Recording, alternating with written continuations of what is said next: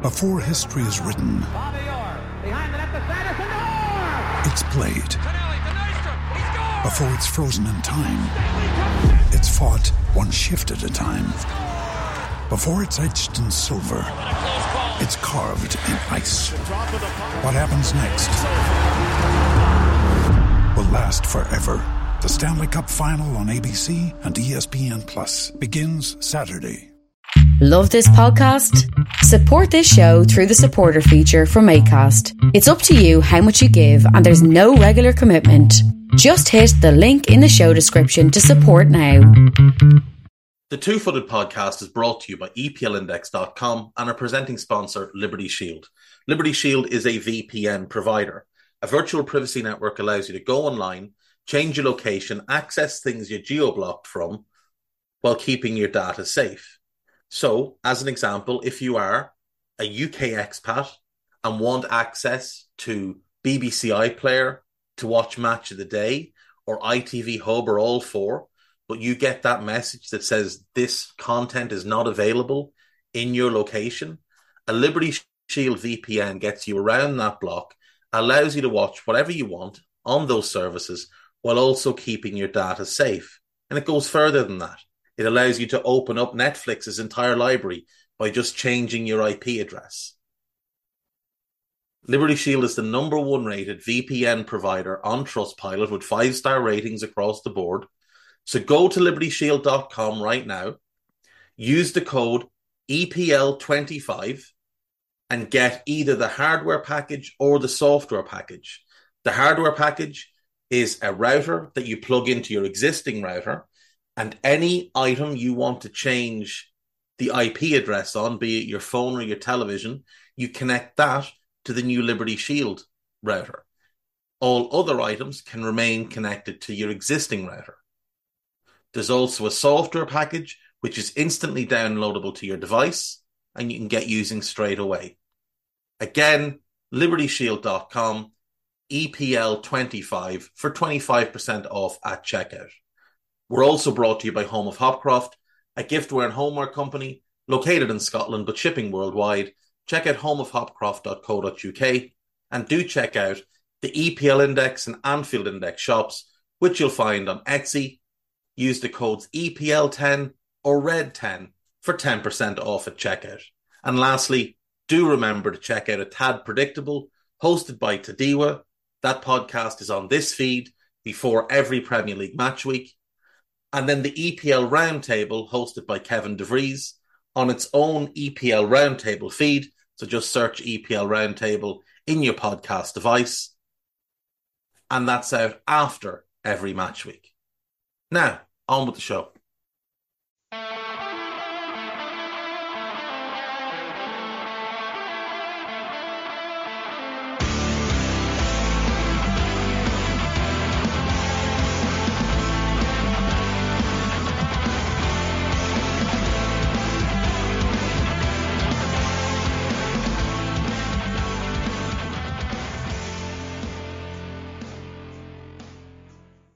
What's good, boys and girls? Two-Footed Podcast. Today is Wednesday. It is the 9th of August. Hope you're all well. Today, we're getting nostalgic because what else would you do of a Wednesday before the season begins? So, today's topic. One of my all-time favourite, no, actually, flat out my all-time favourite international team. My favourite era of international football and the club side that I think inspired that national team and the golden era of that club. We're talking about Germany circa 1996, and we're talking about the Borussia Dortmund team that was so vital to providing so many of that players. So we're going to start our little adventure here. The 1990 World Cup, where West Germany, before the reunification, win the World Cup under Franz Beckenbauer. The German squad for that tournament, Bodo Illgner, Stefan Reuter, Andreas Bremer, Jürgen Kohler, Klaus Augenthaler, Guido Buchwald, Pierre Litbarski, Thomas Hassler, Rudy Voller, Lothar Matthäus, Frank Mill, Raymond Allman, Karl-Heinz Riedle, Thomas Berthold, Uwe Benn, Paul Steiner, Andreas Möller, Jürgen Klinsmann, Hans Pfluger, Olaf Thon, Gunther Hermann, and Andreas Kopke. Some undeniable legends in that team. Kohler, one of the greatest defenders of all time. The same could be said for Klaus Augenthaler. Thomas Hassler, Pierre Litbarski, Lothar Matthäus, Andreas Möller, Olaf Thon. These are great, great midfield players. Rudy Voller, Karl-Heinz Riedle, and of course, Jürgen Klinsmann, world-class forwards. And obviously, Bodo Illgner in goal was just incredible. You also had Stefan Reuter and Andreas Bremer, who were just tremendous fullbacks. This was a fantastically balanced squad. Cologne had 4 players in the squad. You have Bayern with 5 players in the squad. There's a duo from Dortmund, Frank Mill and Andreas Möller, who'd just gone back there. You had a couple from Werder Bremen. You had a few playing in Italy. You had Bremer, Matthäus and Klinsmann. Inter had tried to replicate what AC Milan had done with their 3 Dutch players by signing 3 outstanding German players. Klinsmann was one of the best forward players in the world. Matthäus is one of the greatest midfielders of all time. And Andy Bremer was a brilliant fullback, right-footed, but preferred to play left-back. Funnily enough, as I've said before, 2 of, in my view, the best left-backs ever. The best left-back and the best defender of all time, Paolo Maldini, right-footed. And Dennis Irwin, the best left-back the Premier League has seen, also right-footed. Andy Bremer was another that fit into that category. In that World Cup, the Germans were in Group D with Yugoslavia, phenomenal Yugoslavian team, Colombia and the United Arab Emirates. They beat Yugoslavia 4-1 in their first game. They beat the United Arab Emirates 5-1 in the second game. And then rotating heavily for the last game of the group stage, they draw 1-1 with Colombia. Last-minute goal by Freddie Rincon, who, if you remember Freddie Rincon, he was a hell of a player. So that sent them through top of the group into the knockout stages where they took on the Netherlands. And this game, unfortunately, descended into turmoil, farce, really. A couple of collisions between a couple of players and a couple of arguments broke out. And Frank Rijkaard, who was at the peak of his powers, one of the great midfielders of all time, but playing in defence, him and Rudy Voller just got into this stupid back and forth and started spitting at each other. And both of them ended up getting sent off, and it kind of spoiled the game. But the Germans go through. They win 2-1. Klinsmann and Bremer get the goals. Koeman scores a late penalty for the Netherlands. Next, they take on Czechoslovakia. And again, a really good Czechoslovakia team. And, you know, before these countries got split up, and obviously it was the right thing for the people of these countries to split them up, but Czechoslovakia had a hell of a team. Yugoslavia had an unbelievably talented squad. I genuinely believe Yugoslavia could have gone on and won major, major honours over the years. If you look at what Croatia have been able to do, and obviously Serbia always have a lot of talent, Bosnia have a lot of talent, you've got Slovenia have had a couple of good runs, Montenegro, talent there, Macedonia, talent there. So all things considered, for the good of the people, certainly better off the way it is now, I assume. Not to delve too far into it, but for the good of football, might have been better the way it was. Anyway, the Germans go on and beat the Czechs 1-0, a Lothar Matthäus penalty. Now, having scored heavily in the first 2 games, we now have 3 games where they've kind of struggled a little bit to score. Into the semi-final, and they face England. And this is a really good England team with Barnes and Waddle and Lineker and Beardsley and David Platt and Gaza. You've got Mark Wright, Tony Adams, Des Walker, Stuart Pearce, Paul Parker. A very old Peter Shilton in goal was probably the weak link in this team.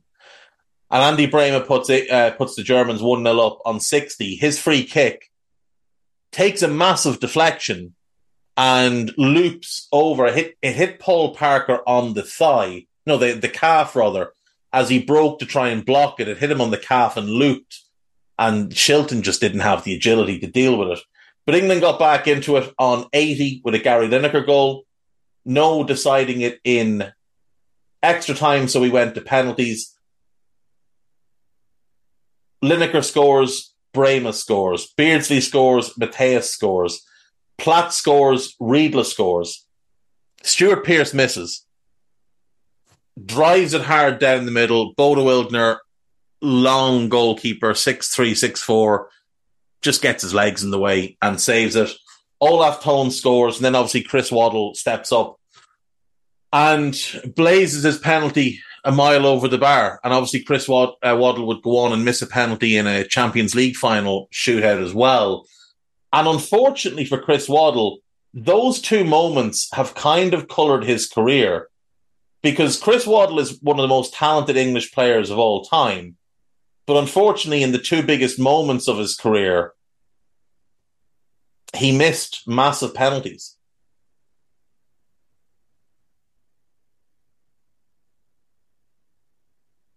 Am I wrong about that? Maybe he didn't take a penalty in the European Cup final. They lost to Red Star.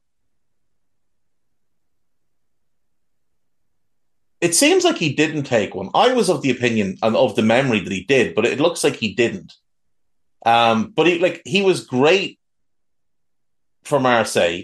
He'd been incredible for Spurs before that.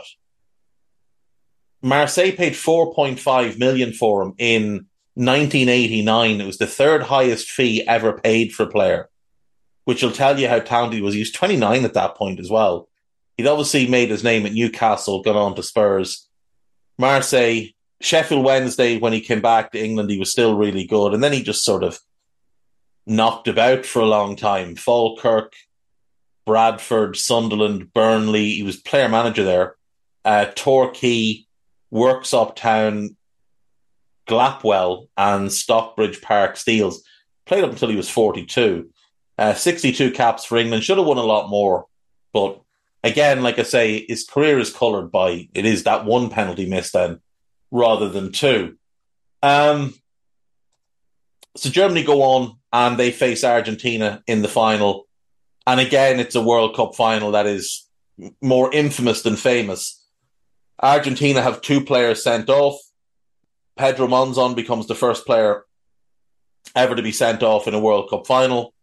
And Gustavo Dossotti is sent off with 3 minutes to go as the Argentines just lose their tempers, really. Now, the penalty that was given, which Andreas Bremer scored in the 85th minute, is one of the most blatant dives you'll ever see. The German team in that final, you had Bodo Illgner in goal. You had a back three of Buchwald, Kohler and Augenthaler. Thomas Berthold, another great defender, as a wing-back. Andreas Bremer on the other side. Hassler, Matthäus and Litbarski in midfield, and Rudy Voller. And Jürgen Klinsmann up front. Aumann, Reuter, Bein, Thon and Riedle as the subs. Reuter came on for Berthold with about 15 minutes left, 20 minutes left. The Germans deserve to win the final. There's no question. But Maradona had almost single-handedly dragged that Argentina team to the final. Him and Sergio Goycochea were the real stories of that Argentine team. And when Bremer scored, the line was Goycochea is beaten at last, because Argentina had relied on penalty shootouts to get this far, and Sergio Goycochea, who hadn't started the tournament as the number one, he'd come in due to an injury after this first or second game and made himself a hero. A shame that it ended like that, because it promised to be a great final. It was a repeat of the final 4 years earlier. it was the third straight final for the Germans, and they lost, obviously, in 82, they lost to Italy. In 86, they'd lost to Argentina. And in 86, they'd taken a strange route of asking Lothar Matthäus to man-mark Diego Maradona, and it just didn't play into his strengths. And it took him out of the play in terms of what he could offer on the ball, so it was a bad use of him. In this final, they didn't do anything foolish. They let Matthäus sit at the base of the midfield, let Hassler and Litbarski roam forward, pushed the wing-backs forward when necessary, but they kept a very compact unit. And they would go on and they'd win the World Cup, and they would deserve to win said World Cup. We go now to Euro 92. Berti Vogts has taken over as manager of the German national team, and they finished second in their group. They draw with the Commonwealth of Independent States. Now, this was the team that was the transition from the USSR to Russia, Lithuania, Latvia, etc., etc., etc. This was still a very talented team, and they'd obviously performed quite well at the 88 Euros and were expected to be, a bit of an issue for teams here. So Germany draw 1-1 with them. Thomas Hassler scores the only goal. They beat Scotland 2-0, goals by Karl-Heinz Riedle and Stefan Effenberg. And then they lose to the Netherlands 3-1. Frank Rijkaard, Robert Vitschke, not Richard, the brother, and Dennis Bergkamp scoring the goals for the Netherlands. Klinsmann with the only goal for the Germans. But they would qualify because only 8 teams were in this competition. So the top 2 of each group come out. So coming out of this group, you get the Netherlands and you get Germany. Out of the other group, you got Sweden and Denmark, with both France and England dumped out in major surprises, because France and England were expected to win that group comfortably. In the semi-finals, the Germans would beat Sweden 3-2. Thomas Hassler scored and Karl-Heinz Riedle got 2. Thomas Brolin and Kenneth Andersen got the goals for the Swedes. So Germany go to the final, and despite not having looked anywhere near their best, they are heavy favourites going into this final, where they will face Denmark. Denmark had beaten the Netherlands on penalties. The Netherlands were favourite to win it and repeat as winners, having won it in 88. But unfortunately for the Netherlands, they just couldn't find a way to break down the Danes. It was 2-2 in normal time, 2-2 after extra time, and it took a late goal for the Netherlands to even get it to extra time, late Frank Rijkaard goal. But Van Basten missed his penalty. All 5 Danes scored, and Denmark went on to the final. And in that final, Denmark beat the Germans 2-0. Jensen and Vilfort with the goals. And this was seen as an enormous embarrassment for the Germans, having won the World Cup, going up against a team that didn't even know they were going to be in the competition. Yugoslavia were meant to be in the competition and got thrown out at the last minute. And the Danes, the players were on their holidays. They were on the beach. Some of them were out of shape. They get a phone call. You're playing in the Euros. Get on a plane. And they've all got to head to Sweden to play in this competition. Michael Laudrup, their best player, didn't even turn up. His brother did, and his brother was excellent at the tournament. The German team for the final, Illgner, Buchwald, so no Augenthaler, Kohler, Helmer, Thomas Helmer comes in. Stefan Reuter is in place of Thomas Berthold. You still have Andy Bremer. Big changes in midfield. No Lothar Matthäus. You've got Matthias Sammer, Stefan Effenberg, and Thomas Hassler. Now, obviously, Sammer and Effenberg would really make their names later, but this was the first kind of sign of them in a major situation on the international stage. Hassler behind Riedle and Klinsmann. No Rudy Voller. So major embarrassment for the Germans. Out they go. And a lot of criticism starts getting aimed at Berti Vogts. But come the 94 World Cup, Berti Vogts is still in charge. There's a lot of familiar names in this squad. Lothar Matthäus is notably back, age 33. The infamously named Stefan Kuntz is in the team. A lot of good players. Illgner, Bremer, Kohler, Helmer, Buchwald, Müller, Hassler, Riedle, Matthäus, Andreas Kopke, Rudy Voller is back in the squad, Thomas Berthold is back in the squad, Sammer, Wagner, Klinsmann, Ulf Kirsten, decent player, Stefan Effenberg, and Mario Basler, another outstanding young midfielder.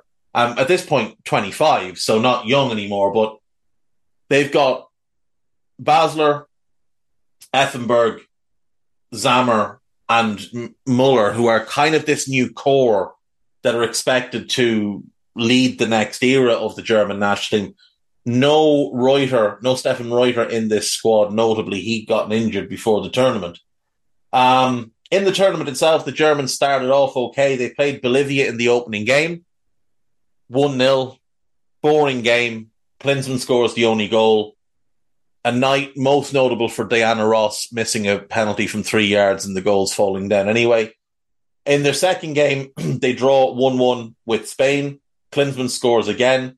Goycochea gets the goal for the Spanish. In their final game, they play South Korea. They beat them 3-2. Two from Klinsmann, one from Riedle. They're looking like a team that could potentially go a long way. They've got the talent, they've got the know-how, they've got the experience. They go into the round of 16 and they beat the Belgians 3-2. The issue they're having is that they aren't defending the way German teams normally do. Voller gets two and Klinsmann gets another in that game. Grun and Albert, Philippe Albert, formerly of Newcastle, with the goals for the Belgians. But in the quarterfinals, they get what is deemed to be the favourable draw. They get Bulgaria, kind of an unknown at this point. And the great thing about this World Cup was we had a couple of unknowns in Bulgaria, in Romania, in a Swedish team that had done well at the Euros, but still weren't been taken all that seriously. Well, the Germans think that they're going to win this game comfortably. And when Lothar Matthäus puts them one up on 47 minutes, everybody thinks that's game over. Christos Stoichkov scores on 75 and Jordan Lechkov scores with a diving header on 78. And all of a sudden, the Germans are out of the World Cup. And what should have been a big showdown between Germany and Italy in the semi-final doesn't happen. The Germans go home.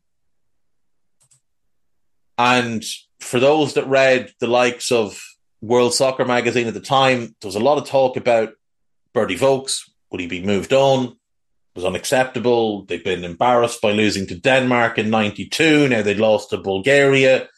They could accept losing to an Italy, an England, France, an Argentina, Brazil, the Netherlands even.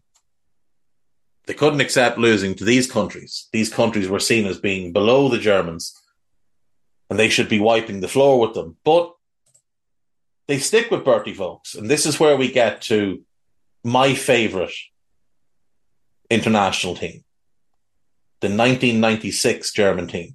Now, Bodo Illgner misses the tournament injured. So Andreas Kopke, Stefan Reuter, Marco Bode, Stefan Freund, Thomas Helmer, Lothar Matthäus, Andreas Möller, Mehmet Scholl, Freddie Bobic, Thomas Hassler, Stefan Kuntz, Oliver Kahn, Mario Basler, Marcus Babbel, Jürgen Kohler, René Schneider, Christian Ziege, Jürgen Klinsmann as captain, Thomas Strunz, Oliver Bierhoff, Dieter Ells, Oliver Reck, and Jens Todd is the squad. And a couple of things to point out here. The number of Dortmund players is increasing. You've got Reuter, you've got Freund, you've got Sammer, you've got Müller, and you've got Jürgen Kohler. So just keep that in mind. You've still got a lot of Bayern players as well. I think you've got 7 in total. But there's 3 Werder Bremen players in the squad. And this is where I became a Werder Bremen fan.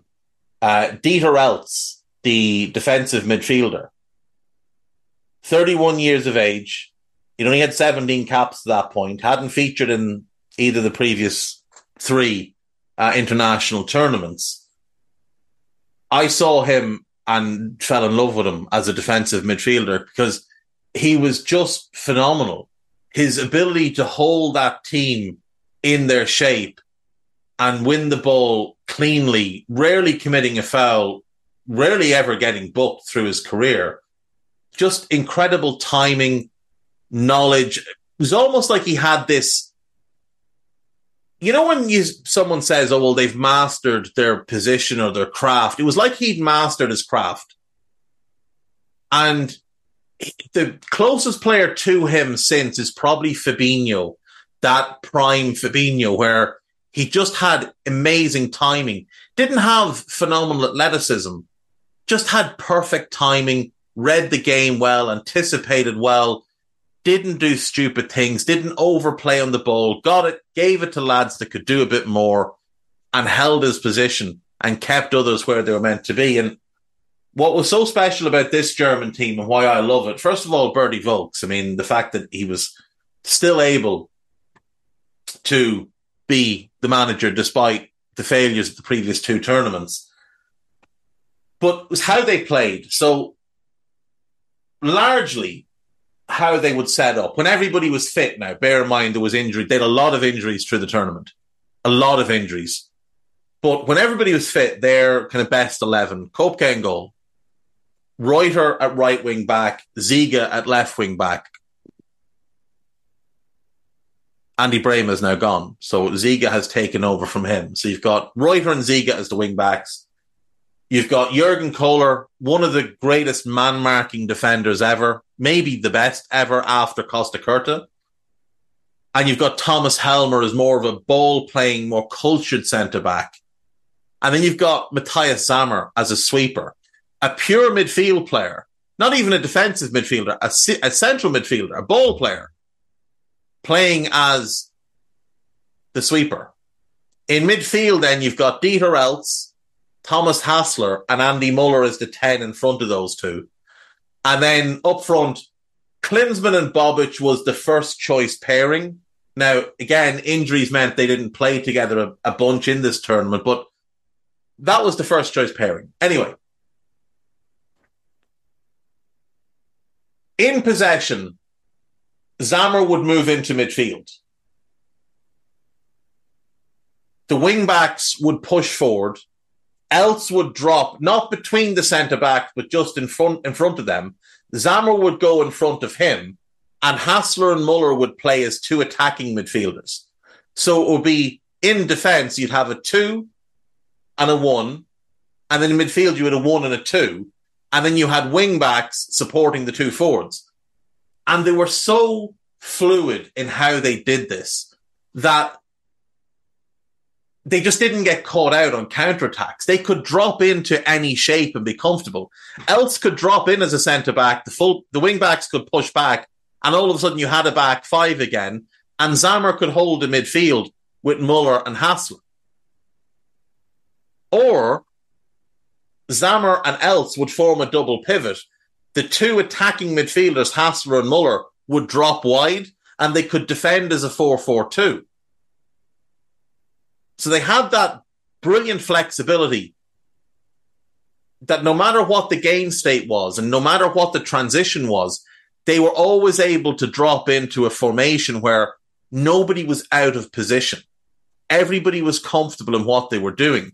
There would be times where Elts would drop, especially when Marcus Babbel came in for Kohler. And this added a new level of flexibility to them. Elts would drop next to Sammer as the centre-back pairing. Babbel would go right back and Helmer would go left back. And both of them had played as fullbacks in their club careers. So they were comfortable in those positions. Now, Elts and Sammer were not natural centre-backs, but had that intelligence and that reading of the game that they could just sit in and make it work. Hassler and Muller were both attack-minded midfielders, but weren't afraid of graft and could play as a double pivot. Ziege and Reuter could act as wing-backs, but as wingers. So you'd still have a 4-4 and a 2 up front. And that type of flexibility, that ability for players to play multiple positions and do it comfortably, is why this team is my favourite team of all time. Because you could watch them play and the same set of players could shift into 3 or 4 different shapes and 3 or 4 different lineups in each of those shapes. Every player, bar the front 2, who just stayed as a 2, all the rest of them were comfortable enough to drop in somewhere else. You'd get moments where Sammer might be in midfield, Babbel might be the middle centre-back, Reuter might be the right centre-back, and Andy Muller could be playing wing-back. And while it wasn't ideal, he was diligent enough and he was quick enough to make it work. The same thing could happen on the other side. Now, that got a little sketchier because when Ziege moved in, he wasn't the best defender and Hassler didn't have the foot speed, but they would make it work. And they had other really good squad players. Like Marco Boda could come in, could play left side centre-back, left wing-back, play left full-back in a 3, could play in a 4, could play in a 2 or 3-man centre-back set, could play left wing, could play central midfield, could play as a holding midfielder. So bringing him in just added another wrinkle where you can plug and play him anywhere you want on the left side of the pitch. Stefan Kuntz could play up front, or you could put him in midfield and he would run for days for you. Thomas Strunz was another one, very, very versatile. Stefan Freund was another, could play central midfield, could play as a wing back, could play as a full back, would do a job for you as a centre back if you need them to. And all of these German players having that adaptability just made them such a difficult team to match up with. So in the group, they're in Group C with the Czech Republic, Italy and Russia. They beat the Czechs 2-0 in their first game at Old Trafford. Ziege scores and then Andy Muller scores, game over. But during that game, Freddie Bobic and Stefan Kuntz, who'd started up front, both got injured. And Jürgen Klinsmann had started the competition injured. So now they're without 3 strikers. So that's less than ideal. Not only that, Jürgen Kohler, who was their best defensive player and the vice captain in the squad, he got injured after 14 minutes. So this is when Marcus Babbel came in, and this is where the ultimate flexibility of the shape came into play. When Babbel came in, even though he wasn't as good as Kohler, at this point there wouldn't have been much between them because Kohler was kind of past his best and Babbel was really starting to come into his own, establish himself for Bayern. But the Babbel, Sammer, Kohler trio, that offered incredible flexibility. And again, you had Reuter, you had Ziege, Ells, Muller. Once they had that base, they had enough to win games, even if they didn't have great goal scorers left with Bobic out and with Klinsmann out. Bierhoff could hold the ball up so well. Kuntz could just run and give you so much down the channels. They were happy enough to throw things together. And I think Marco Boda, played up front for like 15 minutes in one of the games as well because, again, you could just put him anywhere and he would do a decent job for you. So after beating the Czechs, and notably a Czech team with Pavel Nedved, Karel Poborský, Patrick Berger coming off the bench. This was sort of when Nedved and this Czech team announced themselves to the world. In their second game then, they played Russia. They beat them 3-0. Klinsmann's back for this game. He starts up front with Bierhoff. Sammer scores the opener. Klinsmann gets 2. They wiped the floor with the Russians in that game, truthfully. That could have been 6 or 7. Sammer was unbelievable, and they couldn't, because the Russians were playing a flat 4-4-2, they couldn't pick Sammer up, and Sammer had just freedom to go, knowing that Babbel and Helmer could just take the two Russian forwards 1v1 and didn't need to have him behind to protect. So he was able to play as an auxiliary midfielder for much of the game, which allowed the Germans to kind of swamp the Russian midfield, because Reuter and Ziege pushed up onto the wide players, and that left a 4v2 in the middle of the park. And the Germans weren't worried about the Russian fullbacks causing them any trouble. So just great flexibility. Into that final game then, they play the Germans. They rotate a couple of players. Thomas Strunz plays. He gets himself sent off. But they were already through, so they didn't have to worry about it. They just eased their way through to the next game. Into the knockout stage as we go. And 16 teams in the tournament, so 8 teams go through. We're straight into the quarterfinals. And Germany take on a Croatia team that have been devastatingly good in the group stage. So much fun to watch. Players like Bilic and Stimac and Jarni and Stanic, Asanovic, Boban, Davor Šuker. Again, a team announcing themselves on the international stage. But Klinsmann puts the Germans 1-0. Šuker equalises. Matthias Sammer scores the winner on 59 minutes. Couple of changes for the Germans in that game. Thomas Hassler missed out. Mehmet Scholl came in and played in midfield and was very, very good. Klinsmann got injured in this game. Freddie Bobic, though, came back and started. I think he picked up a bit of an iggly to go off at half-time, but Klinsmann got injured in the first half, which was another blow. But the Germans just didn't seem to let it affect them. Into the semi-final, they've got to make changes because Klinsmann's injured and Freddie Bobic can't play. So they go with the same defence, Reuter, Babbel, Sammer, Helmer, and Ziege. Thomas Hassler's been struggling with an injury, so he's left out. Stefan Freund comes in, so it's Freund, Ells, and Müller. More of a defensive approach here. Mehmet Scholl plays off Stefan Kuntz up front. So it was basically a back three, wing backs, a two-man double pivot of Elts and Freund, Müller and Scholl sort of playing off of Kuntz. Alan Shearer puts England 1-up on 3 minutes. Stefan Kuntz equalises on 16. Game plays out. 90 minutes is still 1-1. Into extra time. As everybody will remember, Gaza misses by centimetres, getting on the end of a chance, which would have given them the win, which would have given England the win. Goes to penalties. Shearer scores, Hassler scores, Platt scores, Strunz scores, rather. Pearce scores. He'd scored against Spain, and now he's more confident again taking penalties for England, having not wanted to take one after what had happened in 1990. Reuter scores. Gaza scores. He was always going to score. Ziege scores. Teddy Sheringham scores. Stefan Kuntz scores. And then Gareth Southgate misses. One of the worst penalties I've ever seen in my life.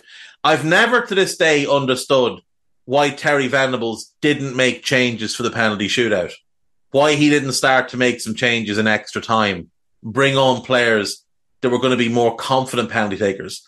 Because if you look at that England team, after the players that took the penalties, the ones who didn't, Tony Adams, now he would have walked up and hit it as hard as he could, but I'm not all that sure he would have scored. Paul Ince didn't like taking penalties. Darren Anderton, I would be confident taking the penalty. I'm not sure I would have been confident McManaman, though. So I still, to this day, have never understood why he didn't make changes. The Germans made changes. They brought on Hassler on 77. He would end up taking the first penalty. They brought on Strunz with 2 minutes left. He took the second penalty. And they brought on Marco Bode with 10 minutes left, and apparently he was next up to take the seventh penalty. But Andreas Möller scored their sixth penalty, and it didn't matter. It was game over, and the Germans were through to the final. And in that final, they took on the Czechs once again.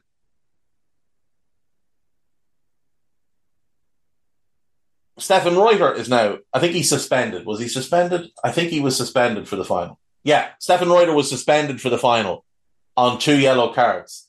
A huge blow. A huge, huge blow. Also suspended for the final, Andreas Möller. So you've got 2 key starters missing the final. You've also got Freddie Bobic out injured, but Klinsmann is back once again. At half-time, Dieter Ells has to come off because he's gotten injured in the first half. So Marco Bode comes on and slots in.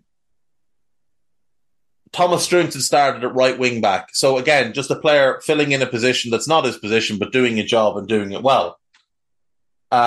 Stefan Kuntz retained his place in the team next to Klinsmann up front. Mehmet Scholl started in midfield instead of Andy Möller. And it was very much a 1 and a 2 in midfield that day. It was Ells with Scholl and Hassler playing advanced.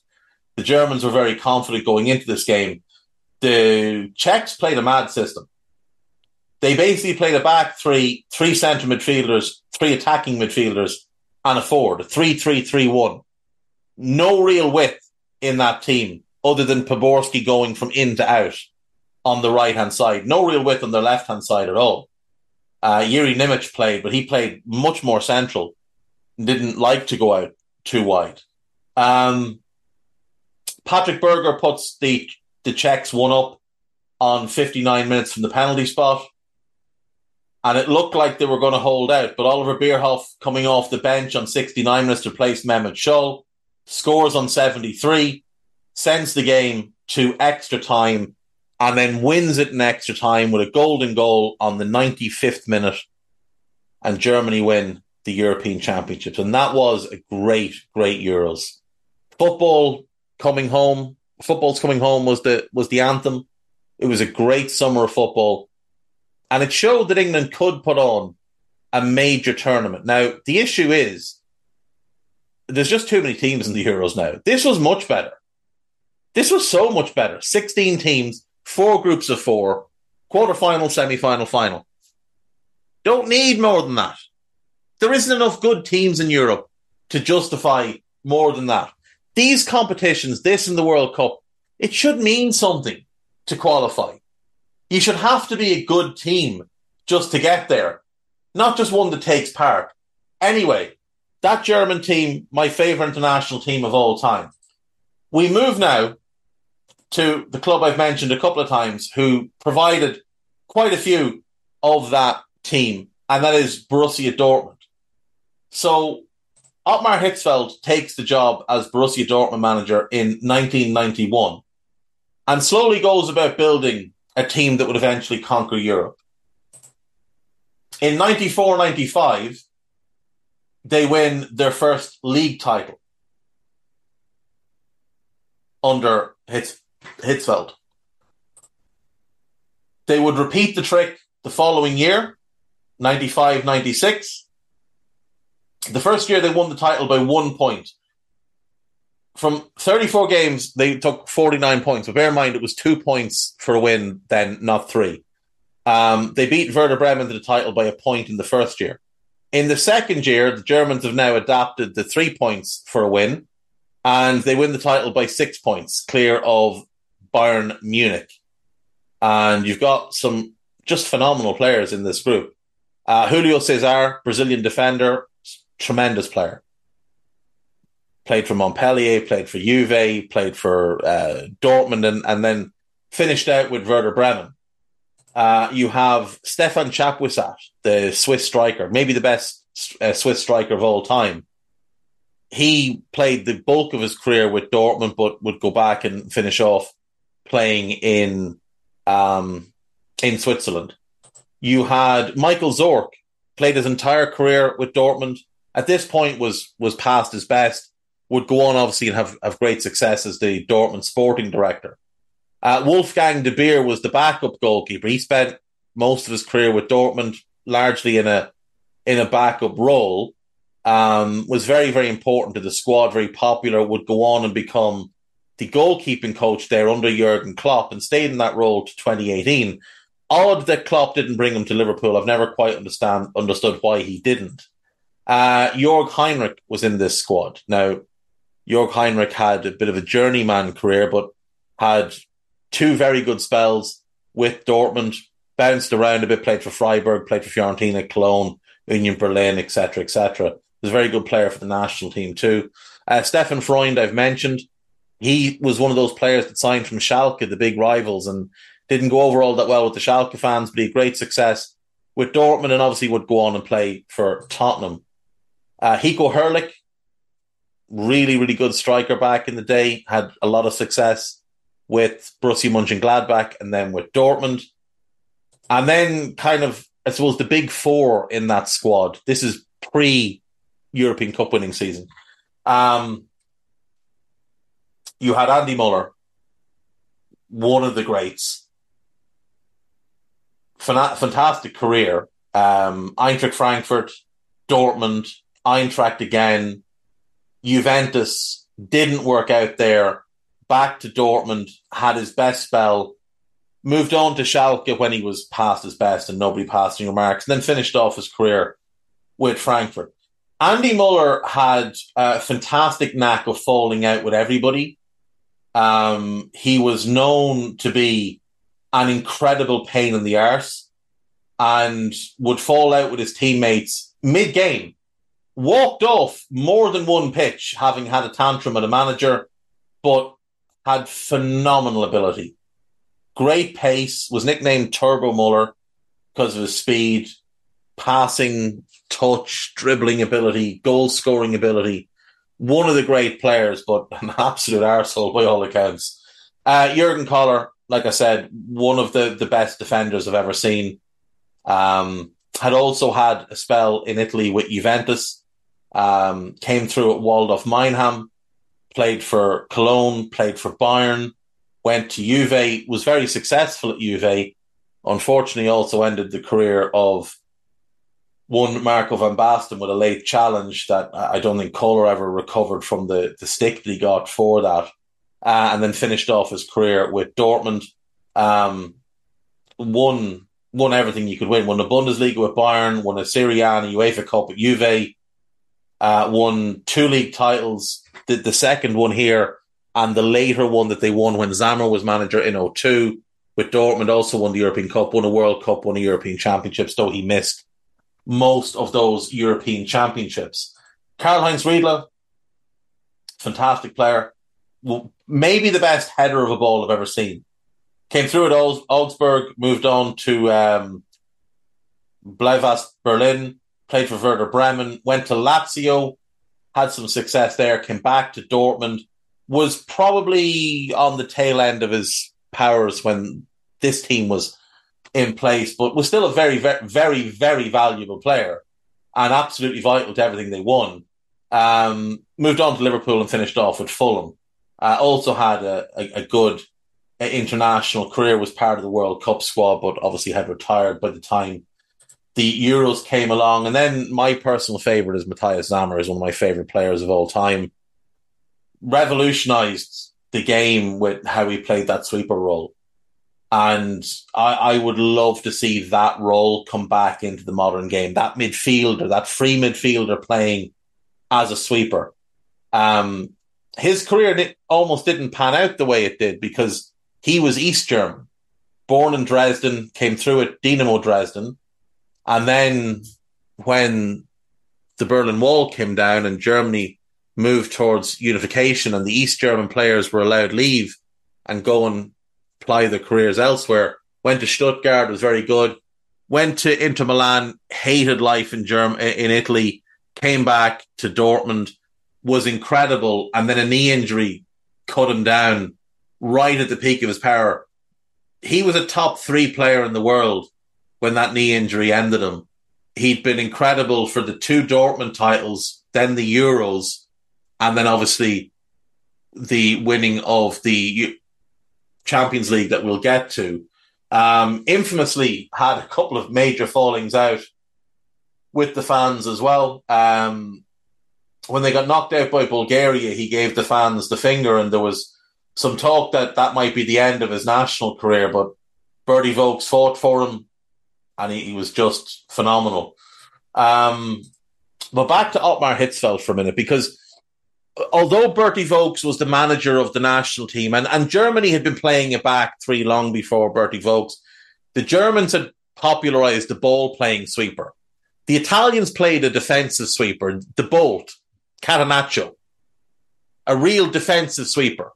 The Germans popularised the ball-playing sweeper, obviously with Beckenbauer originally.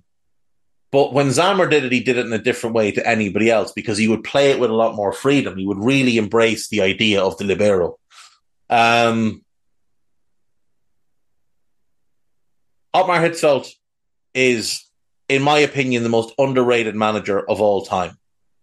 So he has a decent playing career, plays for Basel in Switzerland, Stuttgart, Lugano and Lucerne, starts his managerial career in Switzerland with Zug, moves to Aarau, moves to Grasshoppers, and that's where he really starts to get noticed. That's where he really starts to have success. He wins. Now, he'd won the Swiss Cup with Aarau, but he wins 2 league titles, 2 Swiss Cups, and he gets himself the Dortmund job. And it was him who moved Sammer into that role, that defensive midfield role. And having Sammer in that deep role and then Andy Muller in a 10 role, that was basically the catalyst for the success the Germans would have. One other player I actually should have mentioned when I was talking about the greats was Stefan Reuter. Phenomenal career. Another one that had a disappointing spell in Italy. There was a lot of Germans went to Italy in the early 90s and just didn't enjoy it.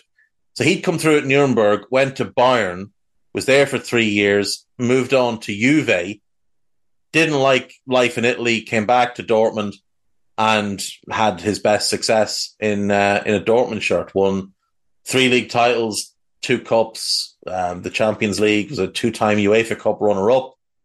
Obviously, he had won titles with Bayern as well, but had much more success with Dortmund, and obviously was part of the 1990 World Cup squad and the 96 Euro squad, a very, very underrated player. One of, in my opinion, one of the great fullbacks who never gets talked about. Never gets talked about. He is the general manager of Augsburg now and has done an outstanding job there over the last 11 years, has built them into a regular Bundesliga team, has survived a takeover and all that. They don't want to move him on because he's so important. But back to Ottmar Hitzfeld, after having such great success with Dortmund, he moves on to Bayern Munich, spends 6 years there. He's the longest-serving manager in Bayern history, wins 4 league titles, 3 cups, and a Champions League. Also loses the Champions League final to United in 99. Would retire, would come back out of retirement and manage Bayern again and win another league title when they were desperate. And then had a 6-year spell as manager of the Swiss national team and did pretty well with them. For my money, he was the best manager in the world in the mid-90s.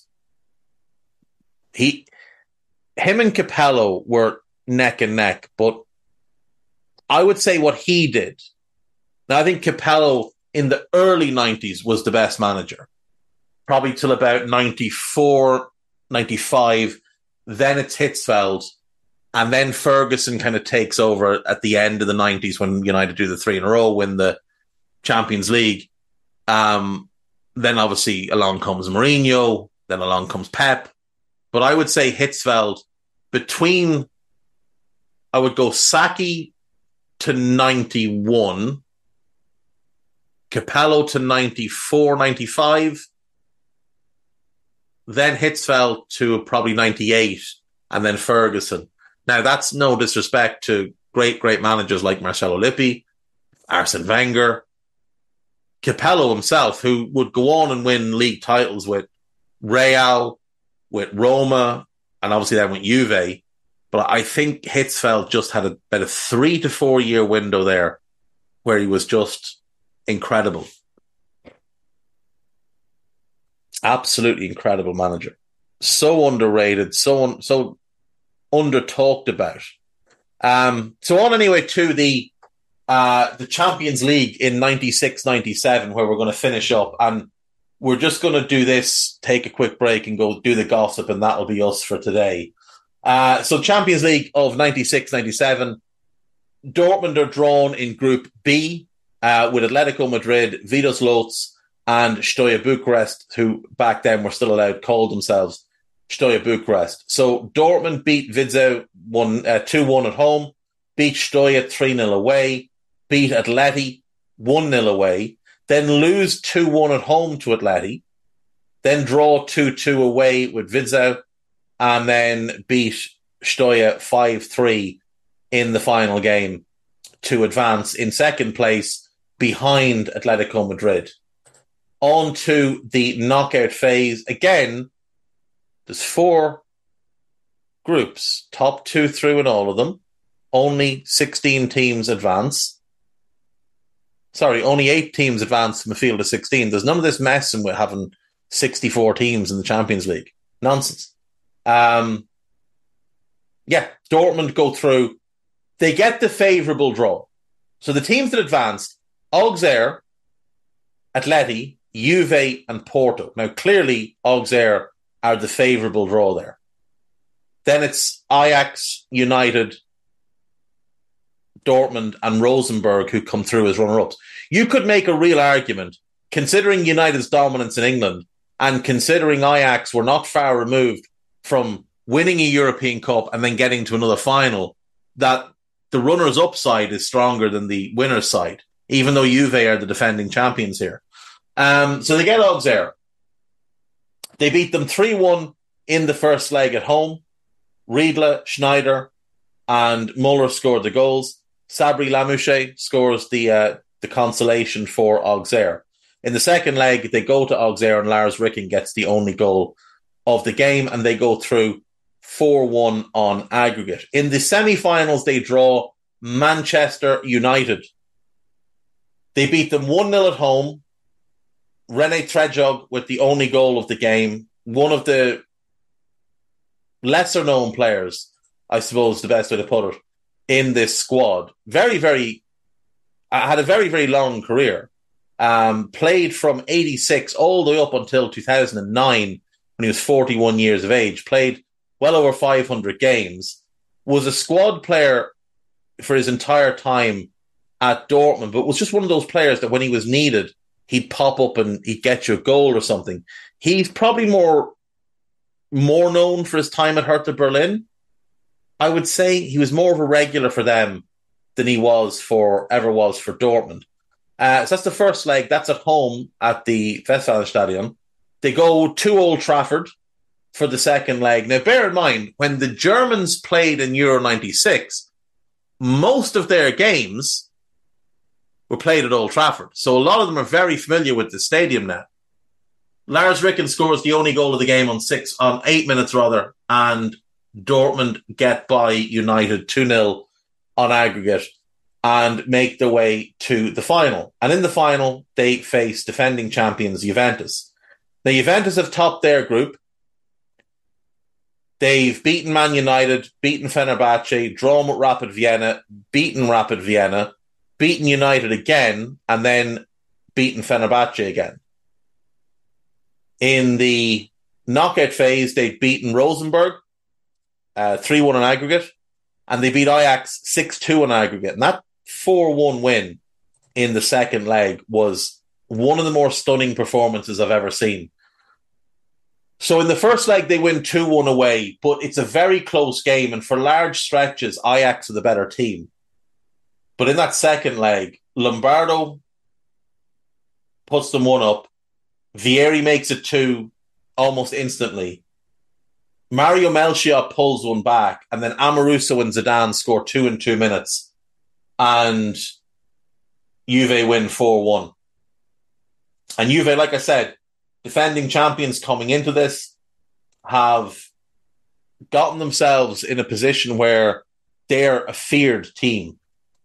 Now, the Juve lineup is Peruzzi, one of the great keepers, Perini, Chero Ferrara, Paolo Montera, and Marc Giuliano. So Perini was decent. Not a great player, but a solid player. Think Zabaleta, maybe. Aspilicueta type. Very good, but not great. Juliano, for me, underachieved as a player. Ferrara and Montero I loved. Both brilliant for completely different reasons. Ferrara just so composed, so elegant.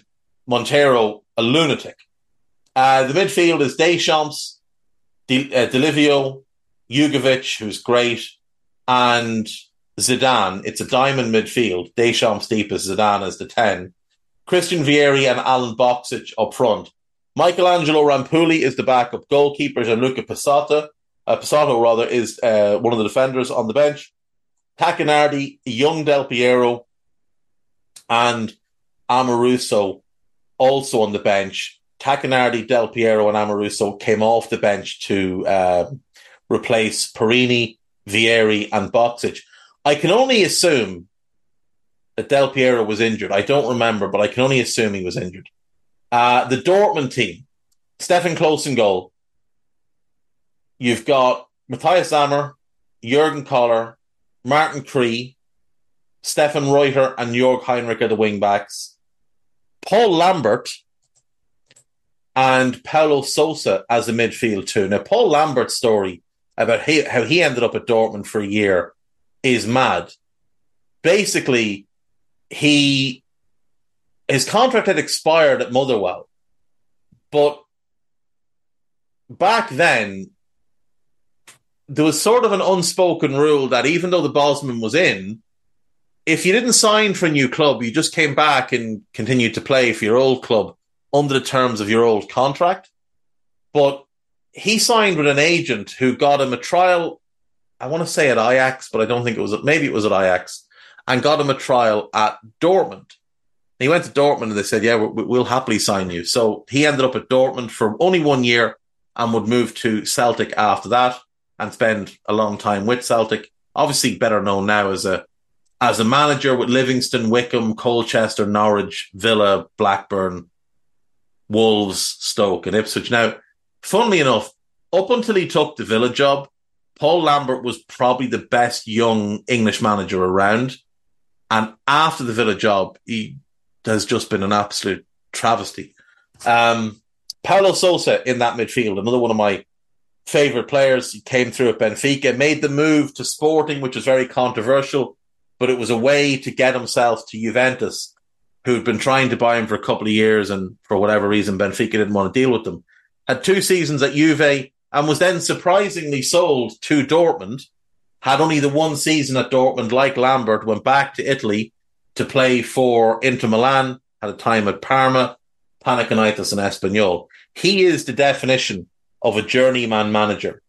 Portugal under-16 team for 3 years. Since then, 1 year at QPR, 1 year at Swansea, not even a season at Leicester, 2 years with Videoton in Hungary, a year with Maccabi Tel Aviv, a year with Basel, 2 years with Fiorentina, a year in China with Tianjin, a year with Bordeaux, a brief spell with Poland, a brief spell with Flamengo, and he's now the manager of Salernitana. When I say a year, though, like in a lot of these jobs, he's 26 games, 49 at Swansea. He lasted at QPR only 6 months. At Leicester, he was there for 3 months, 12 games. Videoton, he was there for a year and a half. Maccabi, he was there for a full season. Basel, a full season. Fiorentina, 2 full seasons. Tianjin, he lasted a year, 37 games. Bordeaux, he was there a season and a bit, basically, 42 games in total. 15 games of Poland, 32 games of Flamengo in 6 months. And now Salernitana, he's taken charge of 16 games, took over in February. He has had some success. He did win the Hungarian League Cup. He won the Israeli Premier League and then the Swiss Super League in back-to-back seasons. But he's a much better player than he was the manager. Really, really good player. Good ball winner, but really good passer of the ball. Was part of that Portuguese golden generation with Rui Costa and Fernando Couto and João Pinto, and just a really good player. Really, really good player.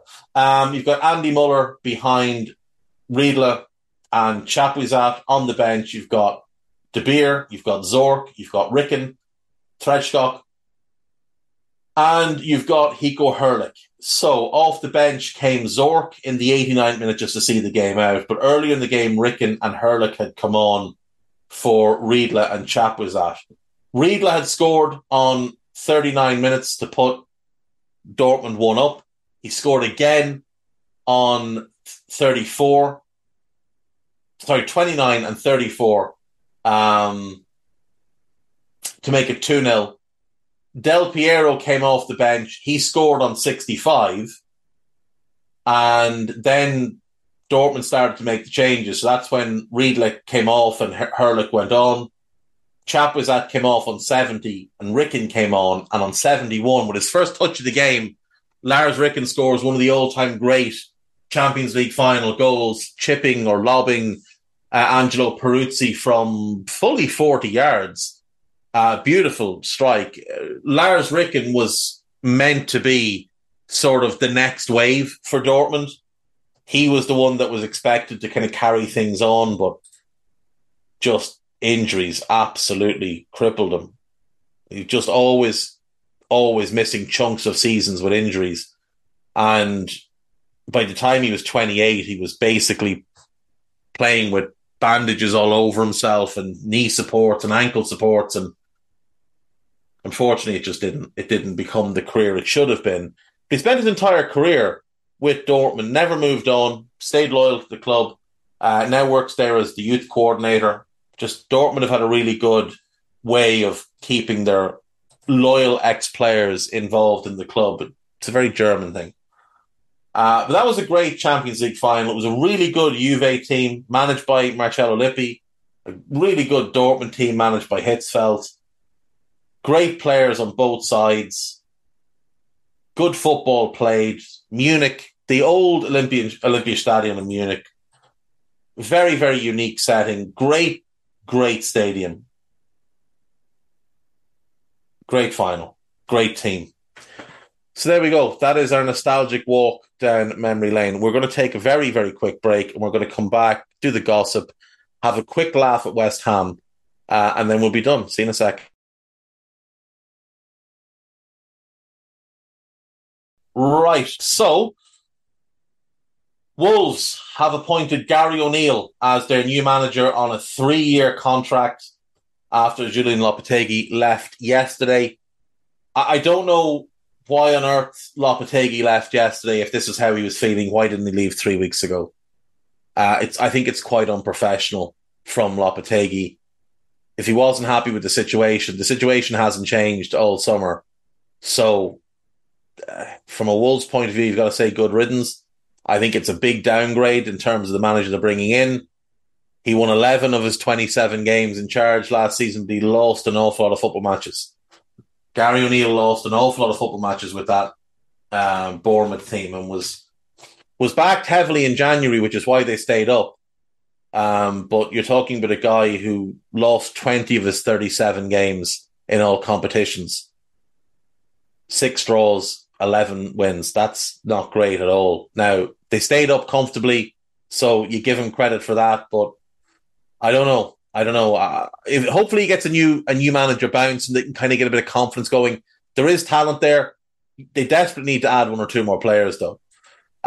West Ham United, in moves that can only be aimed at annoying me, have agreed deals for Harry Maguire and James Ward-Prowse. I genuinely can't think of a worse way to spend 60 million than Harry Maguire and James Ward-Prowse. United will be thrilled to get rid of Maguire, but they're taking a 50 million hit, and Ward-Prowse in no way is a 30 million pound player. I wouldn't pay more than 15 for him. He doesn't do anything. He takes a great free kick, a good corner. He's a good cross the ball, and he's absolute trash at pretty much everything else. I think Southampton have had their pants down there, and I don't really know how he fits either. Like, I don't know where Maguire fits. Are they going to play a back three? That's fine, in which case you go Zuma, Maguire, Agard, and you play a nice deep block. don't know what success you'll have with it. You don't really have... I suppose Emerson Palmieri as a wing-back is palatable. Soufal as a wing-back isn't bad, but I would ideally want to be upgrading both full-back spots. And in midfield, I mean, is it going to be Edson Alvarez, Ward-Prowse and Paqueta? Is that what you're going to do? That doesn't seem very good to me. I like Alvarez for you. I like Paqueta. I think he's fantastic. But I'm not really sure about the rest of it. And then up front, is it going to be Bowen and Ings or Bowen and Antonio? That doesn't strike me as a team that's going to even threaten the top half. It really doesn't. I don't see anywhere near enough goals in that team. Lucas Paqueta is the subject of interest in Manchester City. He has a buyout clause apparently that kicks in next summer. But City have apparently been floating the idea of paying around 65 to 70 million and West Ham want more. Ross Barkley has completed a move to Luton Town on a free transfer. Good signing for him, for them. Good move for him. Alex Oxlade-Chamberlain has agreed terms on a move to Besiktas. Best of luck to him. Matt Turner has joined Nottingham Forest on a 4-year contract. He's talking and saying all the right things, but I mean, he's talking like he's the guy going there to be number one. I think he's going to be the backup. I do. I think he's going to be the backup because I think they're going to bring in another keeper. So we'll see what happens. On to the gossip. Bayern Munich want to submit a new bid of €110 million, including add-ons for Harry Kane. Just accept it to fuck. Bayern and Spurs are still apart on their valuation. I'm getting very, very bored of hearing that. If Kane does leave Tottenham, the club will pursue Gift Urban in addition to another centre-back and midfielder. I'm not sure Gift Urban is ready to be the Spurs starting striker, but he is uber talented. Tottenham and Arsenal are ready to battle it out for Douglas Luiz. That's from Football Insider, so we can just take it. That's garbage. Arsenal have reached an agreement with Brentford to sign David Raya. I'm not sure why that's been credited to Romano when it was The Athletic that broke that story. Saudi Arabian club Al Hilal want to sign Neymar and plan to meet with his father. You best get the checkbook out, though, because he's all about the money. Neymar would be willing to leave PSG provided they let him spend, for Saudi Arabia, provided they let him spend a year on loan at Barcelona. That's written by Sport, which is basically a Barcelona fanzine. Everton are considering a move for Harry Maguire, with Manchester United interested in Amadou Onana in exchange. Trash. Crystal Palace are closing in on the signing of Lewis Hall on a season-long loan. Love that for Palace. Like it for him. Good move all round. Manchester United are interested in Jean-Claire Todibo as a replacement for Harry Maguire. I believe they're also interested in Benjamin Pavard, and for some reason I see them signing Pavard. United also intend to open formal contract talks with Aaron Wan-Bissaka. Go to Man United, be really poor for 4.5 years, put together a decent 6 months, and they will give you a new contract. That's just how it works. Kyle Walker has decided to stay at Manchester City, having used Bayern Munich for leverage to get himself a new contract. Real Sociedad want to take Arsenal and Scotland defender Kieran Tierney on loan. If I was him, I'd jump at the chance. You've got no future at Arsenal. Arteta has played Tomiyasu and Timber ahead of you in pre-season, even though Zinchenko hasn't been there. Barcelona have added a €1 billion release clause to the contract of 16-year-old German midfielder Noah Darvich. Barcelona just do stupid things, so who cares? Chelsea's Italian under-21 midfielder Cesare Caicedo is wanted by Leicester and Genoa. My guess is he ends up at Leicester because it's easier for Chelsea to keep tabs. Netherlands forward Wout Weghorst will join Wolfsburg on a season-long loan from Burnley. Weghorst has done very, very well in the Bundesliga in the past. Obviously did very, very well with Wolfsburg, so it does make sense. Did he not join Hoffenheim? Yeah, he joined Hoffenheim, not Wolfsburg. He's gone to Hoffenheim. Yeah, anyway, makes more sense from there. Leeds have agreed the deal to take Joe Roden on a season's loan. I was hoping he'd get an opportunity for Spurs this year, but obviously not. Good move for him. Good move for Leeds. Interesting to see if they still follow up their interest in Nat Phillips. I would say Joe Roden is a better player than Nat Phillips, so I think that's the smarter move. And that's it, folks. That's all I have for today. I've probably gone quite long. I don't really know, but enjoy the rest of your day, and I will see you all tomorrow. Bye-bye.